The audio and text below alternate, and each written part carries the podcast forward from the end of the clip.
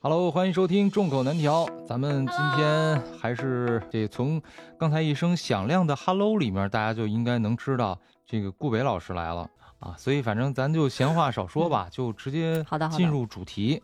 那这个咱先来采访一下哈，你是在北京哪个区出生的呀？我是在海淀出生的，你在海淀我在海淀出生，然后你在海淀长大，我在海淀出生在，我在开始上学前班之前是在石景山长大的，然后哦，石景山长大，哎 对石景山长大对的，，你看你这嗯石景山儿，这个这个就是大家这个暴露一个特点，就是石景山的本地人是只有这个区的人啊，说石景山是说石景山儿，石景山吗？对，真的吗？真的真的，你不信你可以去找一些那个石景山的人，你去问问，石景山的，你为什么笑？你为什么笑我们这个地区？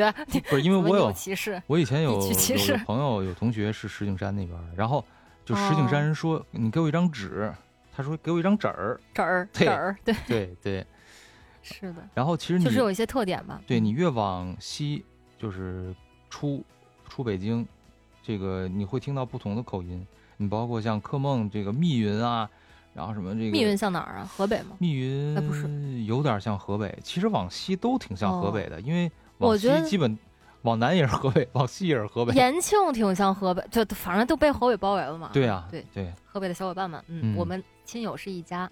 然后我就是，我应该是我我的记忆其实挺浅的，就是我在石景山应该是，嗯，呃，你笑什么？你继续，你笑什么？没事儿没事儿，啊嗯然后我就记得我我好像是去过一次石景山游乐园，然后小的时候，然后一直其实印象都不是特别深。嗯，然后嗯，我爸妈应该比较忙当时，嗯然后我就后来就是因为我要上学，所以就是跟我爸我妈就是搬到了海淀这边来上学，哦，大概就是这样的。小时候经历大概是这样的，所以那边的记忆其实也不是特别深吧，没有很深。那你就是在石景山也没有留下太多的童年记忆，就基本都是上学之前的，就是好像就是阳台，我的我的脑海里边只有阳台，只有阳台。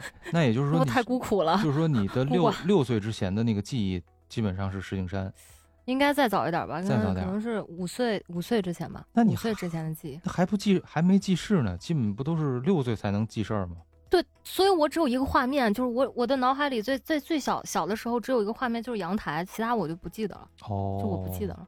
嗯，其实你对石景山应该还有一个，就大家就是北京人啊，对石景山游乐园有一个就是八宝山，啊，哦，对对对，是八宝山。对对对，是是哎是是，，八宝山是在石景山吗？还是海淀？我有点儿不不不不是在石景山，石景山有一个八宝山那站嘛，对我们家好像离那站也不太远吧，反正好像好像有那么个有那么个我就记得有那么个三四站地吧。我记得小时候，我因为我们学校在那个五棵松那边嘛，玉泉路那边，然后哦我坐地铁，坐到玉泉路就下就下车了。然后呢，我路过那站总是感觉很冷。哦我没我没路过那个站，就至少哦上学那会儿，我基本上没路过那个站，因为那是哦北京的地铁一号线。我就到嗯了五五五棵松还是玉泉路？哎，五五棵松吧，我想想啊，嗯玉泉路没站，对，五棵松站，五棵松站我就下了，下了以后我就上学去了。然后回呢，嗯就是往东走了，就是不会再往西去八宝山。是有一次我们 找同学，然后去八宝山了。然后那次就我印象特别深阴深，森是吧？特别深。其实北京的那个地铁报站都是一个调儿，对吧？下一站玉，泉路，呃，下一站五棵松，请什么旅客提前做好准备。The next station is 五棵松。嗯，Please get ready for your arrival，说就都是这种，嗯但我就不知道为什么，我那次就经过了八宝山，The next station is 八宝山，我就感觉就不对劲儿吓死了。啊，我就觉得八宝山对，我就感觉就感觉和别的站那调都不一样，而必须且严肃，必哎须严肃。，对，而且呢，就是呃，就是嗯坐过一号线地铁的朋友们应该知道，在五嗯棵松那一站，我记得好像都还是，就是比方说你在呃这站坐过了以后，你还可以嗯，就是回来，这个你就是下车完了再往回坐，当然那个就没有回头路是吧？哎，那个没有，太吓人了。哎，那就真没有，就是你比到底了，到底了。对你，你如果想到另外一边坐反方向的车，你得出站，你还得得再绕一下，对，不再是，进站。对，你就得再哦花一遍钱明白。啊。哦后来没去过那站了，因为我们家离那站有两两站地吧，基本上可能只是能够路路过吧，路过可能一下。反正但是像你这种确实没没有，对，但是你说太邪乎了，对对你说太邪乎了，把我的童年都增上了一名一一一一圈阴影。不是不是，因为当时这个一号线它是有一个这个备战备荒的一个作用的，知道吧？就是防空洞，当年为了哦，防止那个什么嘛，防止核打击嘛，哦，嗯，是有这样一个功能。是但是至于这站，就是也不是说的也没那么邪乎啊。这个、嗯这个结构好像一直是维持到苹果园，就是一直往西啊，然后再往后好像就又恢复了。它具体是什么原因咱们不知道，但是它确实是有这么一个设计可，能是那个内部结构吧，可能嗯，就是就是一内部结构，嗯，嗯，所以然后就对，就、嗯所以我其实我我不知道你后来有没有再回过石景山，有回过，但是就是因为我就是回去弄合同嘛，就是弄嗯合同，就然后就回去，但是我也没有去在，因为一直在那个一直在出租，所以就也没往里看。就现在，其实我对那个印象，连房子的整体结构我都不是特别清楚了，因为后来。只是在外面，就是只是嗯去过，然后在那个房房产中介那块儿做的合同嘛。然后现在其实印象不是那么深了，还是海淀的印象深一点儿。对对对，租出去了。哦，所以就这样。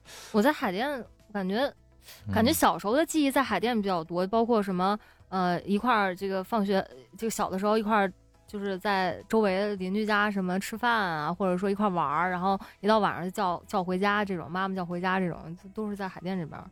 有印象哦对，反正石景山给我的整体印象就是人特别少，然后很安静，对，比较适合居住。它很干净，对对对它，很干净。嗯，嗯，在北京我觉得算是一片净土了，因为当时那个首钢，就你一直往西，不就是到了那首首钢园了吗？首钢那会儿我有记忆的时候就已经已经搬走了，所以那块哦儿就已经已经是个啊，已经是个废墟了。那会儿后来不是变成了那个公园了吗？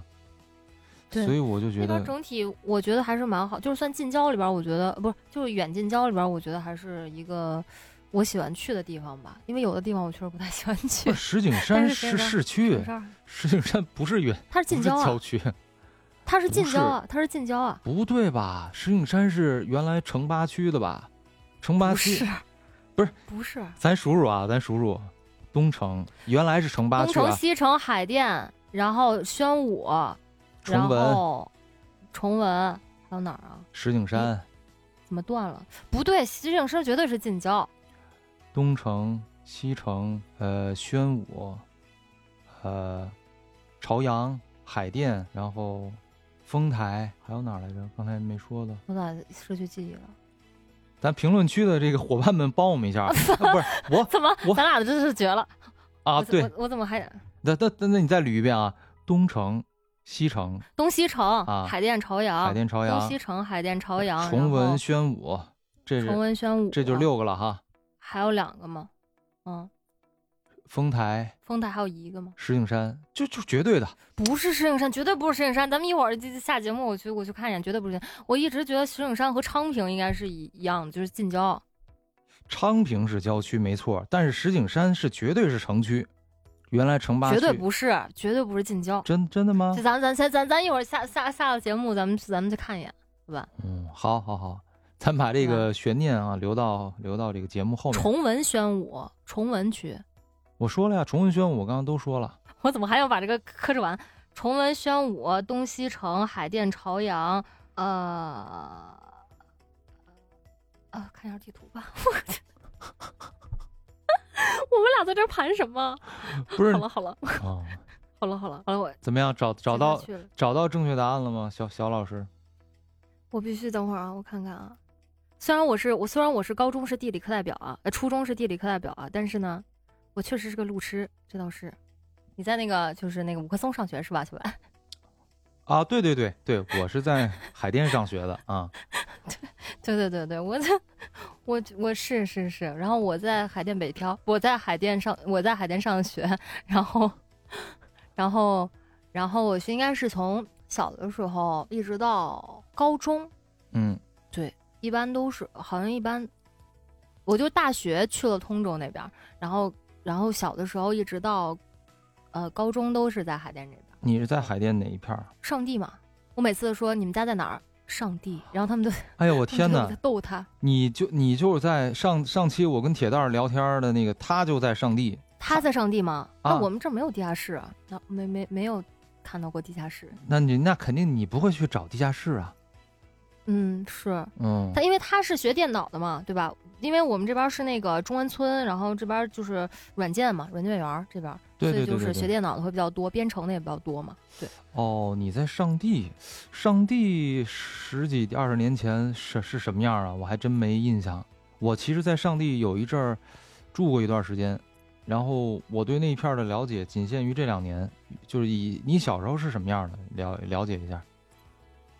就是其实一开始我在没有去真正去过胡同的时候，嗯我就觉得我们家那边就是就是胡同，就是胡同，然后包括就是我们家自己的那也有一个院子嘛，也有个院子小院儿什么的，几几进的？然后几进就一进吧，我不知道什么叫几几进，几进几进几进几出。对，就一进一出嘛，怎么还两？怎么我们家还有后院儿？没有，我们就一个前院儿啊，有后院儿有后院儿，但是后院儿没开门，就一个一个一个前院儿一个后院儿，然后我们家是住后院儿，然后前院儿是我当时是我姥姥住，然后然后我顾北老师这大户人家，没有没有不是没有不是不是不是不是不是，现在就一般。然后当时应该是我的学校离我们家就五分钟路程走就到了，就五分钟路程走就到了。然后，嗯、我上学其实基本上小学的记忆会比较多。我们就是两个地方，就我们家这片儿跟二炮那边儿那那那那片儿的那个同学会在这个我们小学，因为这块儿是他们好像直属吧，有点像。哎，那块儿原来有一嗯个毛纺厂，实验二小，对对对，毛纺厂啊，呃那你就你当时呃小时候那会儿那个毛纺厂还在是吧？在啊，一直在。我上学，我上初中的时候，我就路过，我就要穿过毛纺厂。哦，就毛纺厂它不是有两个门嘛，对吧？然后我我那个上初中的时候，我那时候没骑车，然后我就走的话，我就从这块儿一直走到那个那个穿过毛纺厂，然后路过清河。不，这是不是说有点太细了？我的天！那会儿 那会儿哦那会儿现在好像拆了是吧？对，现在拆了，现在拆了。它原来是原来是很很那个什么，嗯。而且我还小的时候记得一个事儿，就是嗯。呃，我我我在毛纺毛纺厂那个记忆还有一个就是那里有一个澡堂子，哦。就是这里边有那个，我记得我妈在我特别小的时候，然后带我去过，嗯，然后然后就是当时，因为我去过，我感觉好像跟那个东北那边啊什么那个澡堂不一样，就特小，然后呢就是还有那种白气什么的这种。然后每个每个阿姨都是，没说每个阿姨，当时我就叫阿姨，每个阿姨都是从那个那个澡堂出来之后，然后头上热气腾腾巾啊。对，裹一围巾就出来了，拿个小篮儿，然后就走了。哎，对，其实你说到这个因为我不我们嗯家里边不是这个纯正的北京人，呃，嗯就是我嗯我也不是，我是我也我也不太是湖北人嗯嘛，然后呢，所以我其实对于老北京呃住胡同里的人我是知道的，就是因为家里边不太方便洗澡嘛，所以去澡堂子什么的。对，就像你这种，比方说这个不是住在胡同里的，你家里边能洗嗯澡，你们去会经常去澡堂子吗？也会。我嗯小的时候就是会会经常我，就家里有有就能洗澡，有热水器什么的也会。啊，这因为这是为什么呀？好像是因为搓澡，就是就是就是感觉，因为我我不知道别人怎么怎么着，我小的时候就是就是我每周基本上都要去一次，都要搓一次，就小的时候。哦，嗯，都要搓一次，然后，然后可能我那时候就想着，如果每那一周不去，就好像自己很脏，就那种感觉。哦，是这原来你们北京人这么喜欢搓澡啊？不是北，不是，不是，不是啊，可能只是我啊，可能只是我，可能只是我，因为我们家也不是纯正北京人，因为我妈妈是北京的，然后我爸爸是江西的，所以我我可能也不算是吧。但是我当时当时我确实有那个记忆，就是一个星期必须要去一次。对你，但是你想啊，你妈当时带你去，就是你妈是北京的所以还是对呃，就是有一部分北京的这种习习惯是带进来了。你不像我，我们是是一个纯纯这个移民家庭，所以你不洗你不会去外面洗澡，呃我不会去外边洗。你呢？你敢相信觉得我是到嗯去年才第一次搓澡吗？我从来没搓过澡，以前。为什么呀？就是你你那个害怕吗？我不我不是害怕，就是说我我没有想我为什么要去搓澡，我可以在家洗。你在家洗，但是有的地方你搓不到呀。我 不是怎么这个节目这么不是不是不是，尴尬？哎，咱咱可以咱可以再回头录一期这个节目，因为其实哦，众口难调有一期就是专门聊的那个习惯东北洗浴东北洗浴文化哦哦是，啊。就是对，其实。呃，我也不知道，我不知道为什么这边会有，可能是因为一开始我们家这边可能，呃，我是我有印象是小时候应该是能洗，但是但是为什么要出去？好像是水大 还是怎么着？我不知道，因为我们家也不是一开始住的不是也没有楼房，就是就是平房嘛，那个平房，但是有院儿，就那个叫平房的院儿，我也不知道叫什么，就是平房吧。哦，所以所以可能可能我的印象就是就是那样的，就是从小就会有那个印象，而且我周围好像也会也是那样的，周围阿姨什么他们也是不是可这样的。能你要你住那院儿里边儿水表是一家一个吗？当时不是，哦，那你当时是当当时不是，所以，所以，所以就这就是有道理。比方说你你们家好家伙是吧？这个敞开了洗，那这个水费大家都得跟你均摊，那肯定就不干。所以大家就干脆去花几毛钱到那个，但是我们房东啊，就就他怎他们怎么又敢有敢有意见？哦哦，没有没有没有没有没有没有没有没有没有没有没有，当时应该是，我想想啊，特别早的时候应该是还没有租出去，然后等到后来可能是租出去的，后来应该是租出去。OK OK，所以现在对对对是这样，嗯，然后其实我小学包括初中，初中的记忆就是初中记忆就是我记忆特别深的一件事儿就是。我小学是一个特蔫儿的人，就是特别的不爱说话，然后还还会被欺负，然后我到初中的时候就也挺怂的，其实我到初中的时候，呃，但是到初中还好一点儿。就是我考那个初中不是一个好初中，而且那个初中当时就是基本上小学的时候一说这个初中的时候就完了，这这孩子完了，你考那个初中就完完蛋了，因为因为那个初中就是那种什么嗯打架、那个斗殴，然后什么就所有坏学生都在那个那个初中，然后我当时知道我自己派位嘛，那时候是派位，然后派到嗯那儿的时候，然后我就在家，我回到家我就哭了。然后我就抱着我姥姥就哭，我说我怎么考到那儿去了呀？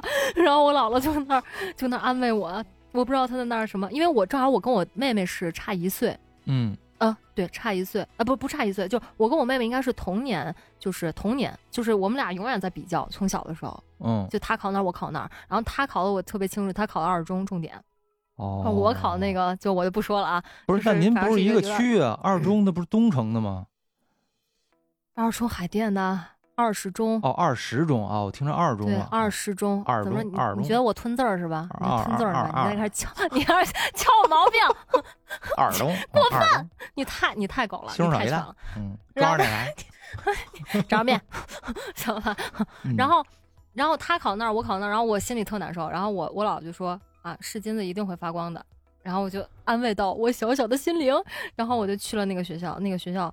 然后后来我在那个学校里边遇到了好老师，这个老师很不错。然后他把我们都隔绝开了，就是他说你们既然来这个学校，你们也知道这个学校的风评，咱们班的任务就是不许跟外班的人有任何互通，就是你不要跟外班有任何交往。当时我记得特别清楚，然后那个老师蛮好，然后那个老师，我在初中的时候学习还行吧，就是嗯我在初中的时候，可能因为都是坏学生嘛，然后我学习在在初一的时候好像有拿过前三，然后呢就呃前四前四，然后有那个保送的名额。然后哦本来我如果是前三的话，我就有保送名额，但是我是第四，然后我就其实没戏了，就是没没没那个戏了。但是我那个班主任，那个第三名他是学钢琴的，我那个班主任当时我也不知道为什么，啊，他就说啊，你学钢琴是特长生，你不能占这个名名额。然后，但是他很委屈，他很委屈，他每天都在那儿弹弹弹弹弹。那你说他能保送有这个名额？然后老师就说你你不应该占这个名额，然后他就真的没有占那个名额，然后把名额给我了。哇塞，然后很他没说我不谈了，我我也可以不谈。没有，他就不知道，我不知道，他他可能热爱这个对吧。哦然后，哎但我记他一辈子好。失敬失敬。那你你是高中是保送的是吗？对我高中是保送，我就什么三好吧，然后区三好好像是，然后就保送了。保送这波凡尔赛一波，这是我最高光的时刻。哇，太厉害了，没有没有太厉害了！开玩笑练练练练练练练。然后然后 又开始吞字儿是吧嗯？练练练。然后然后到高中了，对，到高中了的时候就是是个重点。然后到那时候我应该是在造君庙吧，就是西直门那边，西直门那边那个学校。然不是后你北京人，你能正正确的发音吗？西直门。西直门，西直啊门，西直门，西直门西直门，西直门啊，西直门那边。然后就是就是呃，然后是我这个人生最灰暗的，就是那个那段时光啊，就高啊中。怎怎怎么你知道为什么吗？啊你？知道为什么？就是不保送吗？我到我到初中的时候，其实性格比已经比较张扬了，但是我到高中的时候，然后保送的时候，那个那班的人都是考上去的，然后只有几个是保送的，保送的都是垫底儿。就是我啊们永远这这几个保送的都是垫底儿，因为我们成绩不够，你知道吗？人家的成绩可能就是五百分儿，但我们的成绩其实没够，但是我们就是被硬推的嘛，然后就保送过去了。保送过去之后，其实跟人家可能就差四十分儿呢，然后你再跟人家一个班学习，然后就是一开始其实就就有差距，然后我就觉得我我那个我高中那那三年就是我也没有怎么玩儿，我基本没有玩儿，但是我一直都是倒数十名里的，倒数十名里。哦，那你那你应该去的是一个非常好的学校，高中应该是，还行，哎，不知道，还行，还行吧，还行。但是没嗯，哦，那那可以啊，挺好挺好。那你后来不也是这嗯个中传的硕士吗？啊，你 你别能不能提前说那个？啊但是在那在那个在高中那那几年灰暗的感觉就是什么呢？就是感觉，呃，有的人不用学，他就是能考那么好，然后嗯你就怎么学都不会，就是那种感觉，好像什么呢？就是无力感。我就无力感就在高中那时候体现的。当时我就想，我可能考不上大学了。我同我我老师跟我说，我可能考不上大学了，就跟我说考不上大学，然后就天天就是跟那儿就假装自己很努力，就什么上晚自习、上早自习什么的，从来不缺席，但是从来就学不明白。我那时候选的理科，然后我最好的是生物，然后但是我最最不好的是那个物理，嗯，然后我那个物理基本上都五十多分儿，然后我当时为什么没有没有没有选择文科，是因为我们在分班的时候，然后考这个历史的时候开卷考试，然后我好像拿了六十分，开卷考试，我就觉得我没有天赋，然后我就选了我就选了理科，我大概就是这样。结果你现在但后来成为了一名主持人，对我也走了好多冤枉路，我就是我很我觉得很冤枉。我觉得我也选错了。我也觉得你你你应该选你应该选什么动物园专业是吧？不是我从，我从小到大动物，园我从小到哦大就是因为我转学嘛，我好我就是就是因为父母的工作原因吧，我转了好多次嗯学，然后我基本上每一次转学，我都是文艺委员，哦，啊你这么文艺啊？所有的唱歌跳舞或者跳舞没有啊，主要是唱歌，什么说相声，哦完了这个朗诵你还会说相声？啊，对，然后记然后呢呃就是也不是那个经过特别的训练啊，就是反正就是说着玩儿呗，那种组织活动，我基本上都是嗯这个比较那你很活跃啊，是觉得最后我学一理科，你说 学理科就很活跃吗？我也是学理科啊。不，我就意思就是说我我应该学文科，或者说是学艺术，哦，因为我当时那我可以问个事儿吗？那你初恋发生在什么时候？呃那个 咱们这个你那你你的爆，生活在爆！你不能不回答我的问题。哎，你不能不回答我的问题咱这是哦。我你知道这，期是你的北京故事啊，他嫂子可能会听是咱们？这个北京故事这期呢后来呢，好所，以初恋在什么时候啊？这个小青老师你，高中你高中是在海淀，那你大学在哪儿啊？我高中我高中是在海淀，然后，然后我不是一直就是老师觉得我考不上嘛，然后后来我就考了一个二本二本的学校，然后我嗯学的生物工程嘛，我不是说我喜欢生物嘛，就是那是我已经最喜欢的一个专业了，然后呃考的是欢乐谷那边儿，就是欢乐谷就劲松那边那是哪儿啊？啊反正就那边儿吧，是朝阳，朝阳。然后朝阳那边然后大学就是非常舒展了，就是因为嗯这个大学学校首先也不太好，然后呢。嗯 然后呢，关键是都是北京孩子，就是你大家都知道吧？那几个就是北京北京孩子都会上的学校，就是哦那几个，应该大家都知道。然后，然后我去了之后，我就是放开自己了嘛，因为我高中太压抑了，就是是我高中我觉得我学不过人家，你知道吗？就是脑子就感觉我自己太笨了。然后我到高中的时候，我就当当一开始想当班长，嗯后来就是没当班长，因为因为可能确实有点累，然后我就当了团支书。嗯然后我当团支书之后，呃，就是就是跟学跟跟学生跟我们班同学有很多接接触嘛，你也嗯知道吧？就是一旦有这个学生会嘛身份，对吧？对身份之嗯后，然后就就有，然后当时呃还是在音乐社，我还是社长，音乐社的社长。我一开始在声乐部，然后后来又在声又在音乐社，然后后来就带他们一起哦做晚会，然后去组织一些活动，然后包括什么青歌赛，然后这些，然后然后就是帮他们一起参赛什么这些，然后嗯当时就是有极大的成就感，就那感觉，因为你底下有人嘛，就你底下你会你会去，他们会按照你的架构去，比如说我这个音乐社，我可能有几个部门啊，嗯声乐啊，什么乐器啊，什么，你就像一个小型公司似的，你知道吗？有点那种感觉。嗯，然后，然后你这些人都是有那个你自己是有那个决定权的，所以那那那段时间还是蛮好，就是又演话剧啊，又又这个唱歌啊，然后又又又有文艺部吧，就是你说的那文文艺委员嘛，然后就会组织一些活动嘛，然后感觉大家好像都挺喜欢你那种感觉似的，你这个，但其实也可能是身份带来的吧。你这嗯个挺适合当领导的，没有没有没有，我不适合，嗯我不适合。真的看，然后嗯，对，我就就是反正大学时光蛮可蛮好的，我就觉得我印象还蛮好的。我觉得你的呃 这个天性，还有你的一些想嗯法，可能在高中的时候受到了一些压抑，对，是吧是的，然后你大学是的，你整个就是这个结界就打开了，对，就我觉得大学还是一个比较好的。所以说你因因为为这些嗯活动就能让你有更好的一个展示，所以你就是研究生，你就是考到了这个，也没不是，其实也不算，就是高中的时候，我是第一次接触广播站，嗯，就广播站。我小的时候是对收音机非常敏感，就是我很喜欢听收音机，就我可以周六周日我什么都不干，我就我就坐在那儿听，或者我就我就躺在那儿听，我可以听一天，就是收音机。然后哦就是我也不知道为什么，我就对那个声音很，就对收音机里边所有所有的声音都很敏感，就是都很喜欢听。嗯然后到大学的时候，不是进了广播站嘛？进广播站之后，就是就会接触到录节目嘛，就这些东西，然后你就会觉得你自己的声音是能够传给呃，就是呃学校的人听的。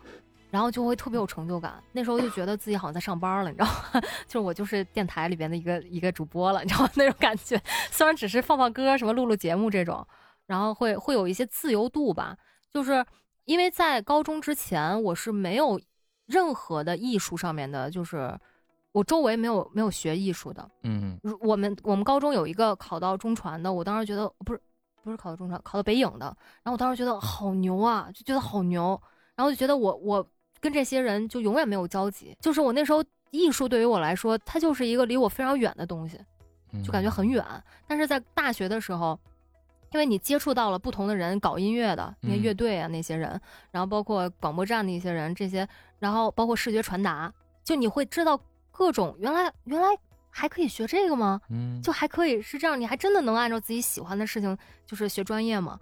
所以我就现在就是因为我也是那个平常也也带少儿口才嘛，嗯然后有的时候我就会跟那个家长或孩子说，就是一定要让他们知道，就是有艺术这个东西。就是你，如果你不要让他死学习，就是你一定要开发开发他的天性，要不然就会走很多弯路。你像我自己就走很多弯路，我觉得。如果一开始就是，如果我知道这个可以选，我可以努努力，就算我上了一个可能艺校或者说不是特别好的一个大学，可能就会有另外的一条路了吧？我觉得，所以还是挺挺挺感谢高那个大学的那个时光的。我我考我考研究生是因为是因为我其实中间当兵了嘛，就是我在嗯大学的时候我去当兵了。你这个这个人生经历非常丰富啊，你得说说这个，好像听到的人也也，但你就说你能说的啊，嗯，能说哦，没事，这都能说，这都能说，嗯因为已经，因为已经 已经裁军了，这个我好像不能说。这个就是我我在大学的时候不是接触到这些嘛，但是我当兵其实是因为我小的时候就就是我看到的，好像是第一个动画吧，我忘了，就是在电影看到第一个电影吧，就是花木兰。就我我有很强烈的跟他，的共鸣感，我不知道为什么，就我我很强烈的，我觉得他就是我自己，就我不知道为什么，包括现在我可能看到我看到什么会激动呢？我看那个魔丸，就是那个哪吒，啊我看的时候我哭的不行，就是我不知道为什么，哦，就很很奇怪的感觉，就是。但你这也很正常，因为小朋友看奥特曼，他们都也都觉得自己都有代入感是吗？对，都觉哦，得自己是吗奥？特曼，嗯就我我看哪吒和我当时看到那个花木兰的感觉是一样的，我就觉得好像有有一种有有点责任责任，好像是就是你必须要去体验一下什么东西那种感觉。能力越大，责任越大，是吧？没没不是啊，你不要在这黑我，你好你茶杯啊，你好茶杯犬呀、你，然后然后就是因为有那个想法之后，然后我的朋友跟我说要不要去当兵什么的，然后我就当时觉得我应该去，但是我第一年没走，我有有近视嘛，然后后来我做了手术之后就去了，然后就开始了我的从军生涯，对，就开始我从军生涯了。当时我其实我去的时候，我还是抱挺大勇气的。我给我最好的闺蜜打个电话，我就跟她说了这个事儿，嗯，然后我说：“你说我，我就跟她说我好像能走了，你觉得我要不要去？因为已经快要领那个新新就是叫什么，就是入伍的那些衣服了。然后我我我朋友说，等会儿如果如果你想的话，嗯，对，您您先等会儿，就是我记得当年有一个新闻，哎，您别您别客气，我记得当年有一个新闻，就是有一个男孩儿，他好像嗯是选中了，最后没去，然后呢，为什么顶替了吗？不是他最后就是犹豫了，以后就不去了，哦，对，然后其实是需要很大勇气的，然后他就给罚了一大笔钱，就这属于一种违法行为。好像是算吧。但当时我是有选择权利的啊，哦你是有我选择权利应该是不不涉及不涉及罚款的，对。哦，然后我我我当时给他打电话，他说去吧，然后就去了。然后然后他说去，然后他说你如果想干的话你就干。我那几年啊是一个啊几两年两年你那个算是学习还是去读不算？就是就是不是就是纯当兵，就是基层，志愿军，就是基层，是志愿兵吗？就是呃那叫什么义务兵，义哦，务兵。义务，哇，那你还挺厉害的。他跟军训不太一样，就我记得特别清楚的是，我当时跟家里面吃的最后一顿饭嘛，然后我就想着，然后我那时候可能心里边也对那个军军营没有没有那么多认知，我就是我就知道我去受罪的，我我当时我想我就是去受罪的，我就是想吃一下那个苦。然后我当时在一块儿跟家里面吃饭的时候，我就说，只要我能活着爬回来，我觉得我就很牛逼了，就这样。就当时因为当时抱着那种很很大困难去的，你知道吧？就是你虽然知道那是困难，但是你又想去，然我觉后就去了。得这个是嗯挺值得钦佩的，确实是。不不不，让这嗯是当时我还以为我会是那种，就是那种。就是特种兵，当时看太多了，你知道吗？我会觉得我特别勇猛，就爬战术什么这些乱七八糟，然后就特别开心。然后到了之后，炊事兵是吗？不是什么炊事兵，炊事兵都是要那种嗯肥头大耳，没有没有，我是文艺兵。就是一开始哦新兵连的时候，我一定要好好分享新兵连这个故事啊。就新兵连的时候，我感觉，呃，是我就有点儿，我们会有点儿那种连跪制度，你知道吧？连跪的那种制度，就是一个人犯错，大家都要都要那个，那叫连坐吧？对，连坐 连坐连跪就连跪是什么鬼？连坐连坐制度，对，嗯就是这样。就是我当时记得印象特别深的一件事儿，就是我在新兵的时候，然嗯后我去食堂，然后我拿我本来那时候是很饿，偷鸡偷鸡腿去了没有零食，没有零食，没有，你听我说，啊没有零食什么的。然后呢，我当时我们就是呃中午饭什么都吃的特别多，不让剩饭。然后我中午又很饿，然后我想去拿个馒头，在炊事炊事班，呃，就是我们已经开饭了，然后去后厨拿个馒头。我拿的时候不小心手滑了，然后那个馒头掉到了呃当时的地上，当时掉那个那个保温保温箱的那个地下，就是底下。嗯，然后它蘸了水，不能吃了。然后我当时是想去拿，但是有个老兵他就说：“啊，你不用拿了，一会儿炊事班会收拾的。”因为老兵嘛，你那时候，然后我就想，哦，坑你好吧，那他们会他们会收收拾吧。然后我就走了，我就我好像又拿了一个什么东西，我就走了。走了之后，然后 我在那儿吃饭，然后炊事班长那是司务长，他拿着那个馒头从后厨直接到了，呃，这个食堂大厅。那个那时那时候有我的班长，有排长，有那些主官都在。然后他跟我说：“你为什么要扔这个馒头？” 就质问我。我那时候是个新兵，我吓破了胆。他说：“你为什么要扔这个馒头哎，？”然后我的班长脸都绿了你。们班就是这些什么炊事啊，全是女的，还是说有男的有女的？有男有女，有男有女。因为我们是文艺兵嘛，我们啊，等会儿我想想啊，对我们那时候是文艺兵，文艺兵哦是两个都有，呃，两个都有的，因为你这节目不可能只有男兵女兵。哦，然后炊事班长是是男的，然后我班长是女的，我班长脸色马上绿了，然后他就，呃，直接让我们回去了嘛。回去之后，他就跟我说：“你把这馒头给我吃了。”他说：“你把这个馒头给我吃了。”然后我当时就是一直没也也没有，因为我觉得我没有办法。然后然后我就把那个馒头，他说：“那你就带回去。”然后我就带就揣兜里，那个那个脏馒头我就揣兜里。然后他我们俩就我们我们几我们一班就回去了。回去了之后，然后他就给我们开会，嗯，然后就说我从来从来当班长没有这么丢脸过，然后被司务长当着那么多主观的人的面说你浪费这个这个这个馒头，然后说我们我今天中午就要罚你们，然后那天中午拉了紧急集合。我只有我们班拉了紧急集合，我在睡觉的时候拉了紧急集合，然后我们班整个，他说老师那个那个班长都说那个那当时我们的班长就说，我给你们拉紧急集合，你们今天中午必须给我把头发洗了，把衣服洗了，然后把什么呃把头发洗，把衣服洗了，然后好像说呃没有没有热水就用凉水洗，就是因就全班因为我的原因就这样，大家都这样，而且而且当时我们是有长头发的嘛，因为文艺兵嘛，就是要要有舞蹈嘛，不用剪，我对我当时你知道那种，就是你可以罚我，但是大家一起罚那个感觉就太愧疚感了，你知道吗？就嗯就，所有人因为我要凉水洗头，而且他们没有吹风机，就你下午要直接就湿着头发就过去，而且你身上这些衣服都要再洗一遍，而且你要抢那个卫生间，就是卫生间里边没有人。我当时，我当时觉得就整个我就有点儿，我从来没有那么自责过，就我人生那么多年从来没有那么自责过，就在那次。然后大家都湿着头发，然后我在道歉，我都不知道给谁道歉，因为所有人都是因为我的错在在在在在在在做这个惩罚。哎呀，然后嗯，对，就是那那种感觉。然后他们，然后那个当时我就记得我跟人道歉，然后人家说你别道歉了，就你你别说话了，你别说话了，然后就，然后就那样。就是想想是我听了你的声音就是 就来气是吗？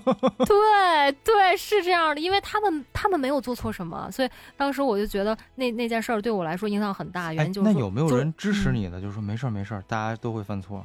没有没有，因为太突然了。哦，就他没有时间，就是拉紧急集合，你要打背包。说对，我要说一下，要打背包，要把那些什么洗漱用品、那些什么被子，然后都打完背包之后，穿上作战靴，整个都要穿上。然后你打完这些东西之后，然后你还要把自己的衣服洗了，就是你在紧急集合的基础之上，你还要去做班长布置的任务，哦，就这个意思，就叫罚我们嘛，就惩罚嘛。其实对，然后整个就很很那嗯个、很难，然后后面后面我就有一段时间，就大家不喜欢我的原因，我觉得可能有有一点是这个吧，但是后来还好了，后来蛮不错，后来我们就。嗯，后来我们就基本上就是，呃，就文艺兵了嘛，然后就开始排排排节目了。但是那时候，但是也有点挺搞笑的事儿，就是我不知道为什么啊，我们当时是分了舞蹈组，然后这个声乐组，还有这个曲艺组。然后呢，我们这个这几个排长在那儿挑人，嗯，就是我们下连之后要去挑，就比如说你看这个人，你觉得他哪个特长好，你就把他挑到哪个组了。然后我特别好奇，就是我被挑到曲艺组了，但曲艺组都是老油头，你知道吗？就只有我一个人被挑到了曲艺组。评书相声，对对，我那时候还想着，我妈说，我妈说，你那时候你你怎么不去声乐，你学学唱歌？我说我也想去啊，但我不知道为什么我就去打快板了。我就我，好奇怪啊！就是就被一个排长就就叫过去了。哎，你这个呃宣布的时候就宣布啊，我，然后那个比如顾北啊曲艺组，我当时人都傻了。然后曲艺组三个老兵都是十年以上的老兵，然后和我一个新兵，你知道我有多尴尬？那人家 十年快板了，可至少有点那个经验嘛，对，肯定能学到。然后，然后我当时就觉得我完蛋了，因为我感觉我一个人就是没有人能帮我。但后来我发现我错了，就是因为他们其实，你知道吧，就是已经不怎么管我了，就我变成一个自由人。就是我在那打快板哈，我有一开始的时候还有人教我人家打快板，然后他在他们龇牙咧嘴，就是什么在这个劈叉，因为舞蹈组是要压叉的，就是他要让他的那个。大家应该都知道，芳华看过吧？就就跟那一样，就是你要哦一直在做基本功，然后你一直你你劈不下去，但是你是新兵，就会被班长压，哎往他压。我有一问题成年了，我有一个问题你说，就是说你当时去当兵之前，知道你去了以后是当文艺兵吗？不是不知道啊，我以为我特种兵啊，我以为我夸夸贼帅啊，然后就 去当个文艺兵，然后还是当一个曲艺组。对，那为什么会去当这个就文艺兵？怎么就是是新民联里边分的是吧？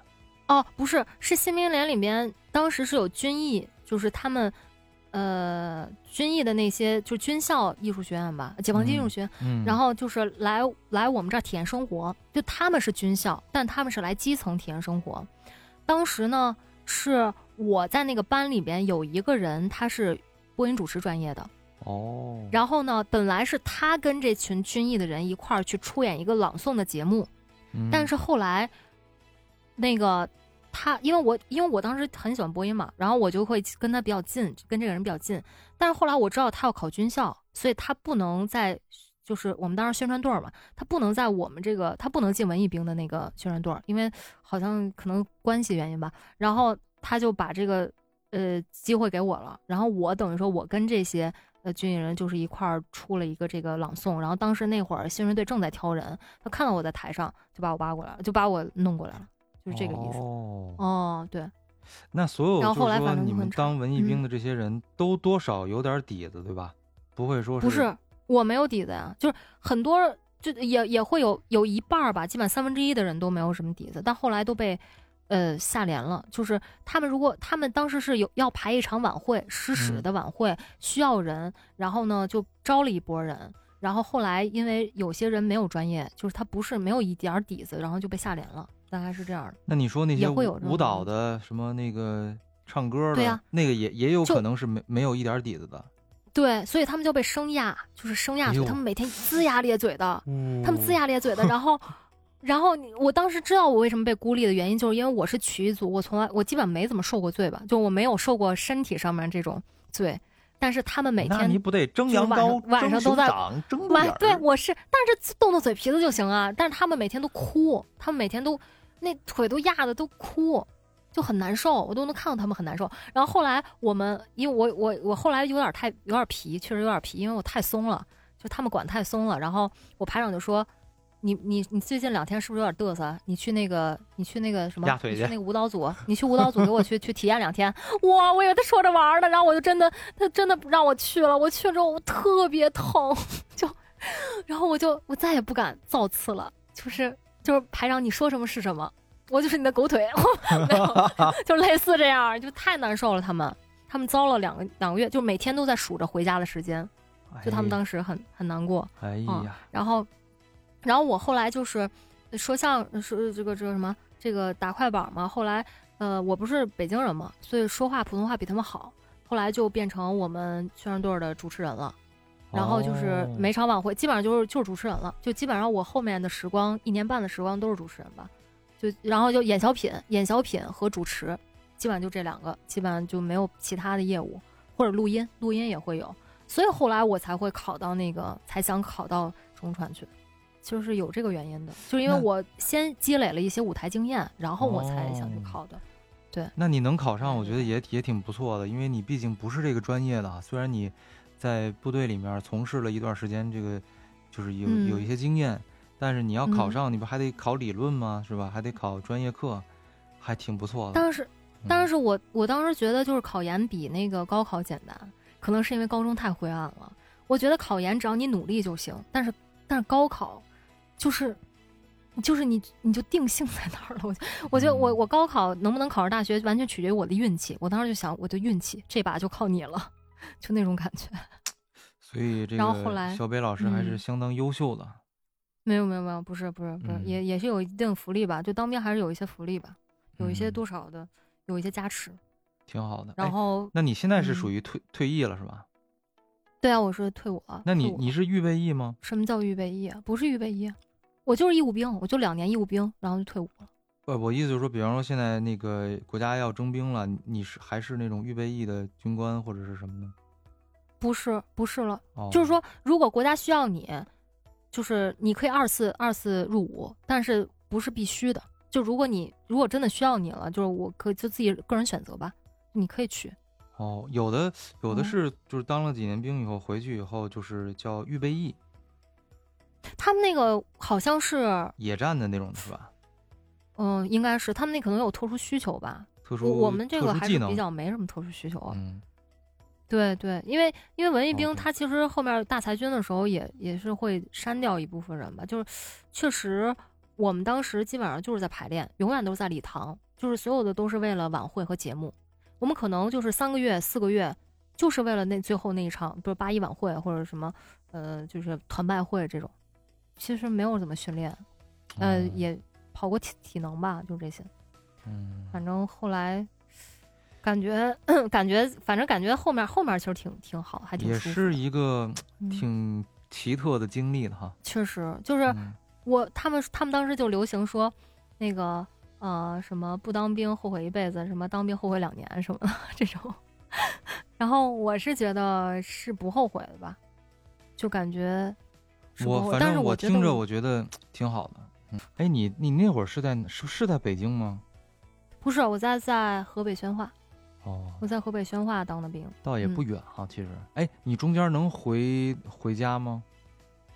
中间是我不能回去，但只有爸爸妈妈来看我，应该是看过我两次，嗯，这样那你那会儿身体应该挺好的，都是集体生非常。好。我那时候根本就不生病，而且我现在是会过敏，对吧？我当时根本不过敏。我妈说那两年是我气色最好的，我那时候都已经一百二十斤了，就就是很，就就我应该是没有，因为当时是六菜一汤俩主食，就我们的饭食但是还蛮好的，你们那运动小火量不也锅挺大的吗？早上是不是还得跑跑圈儿什么这些的？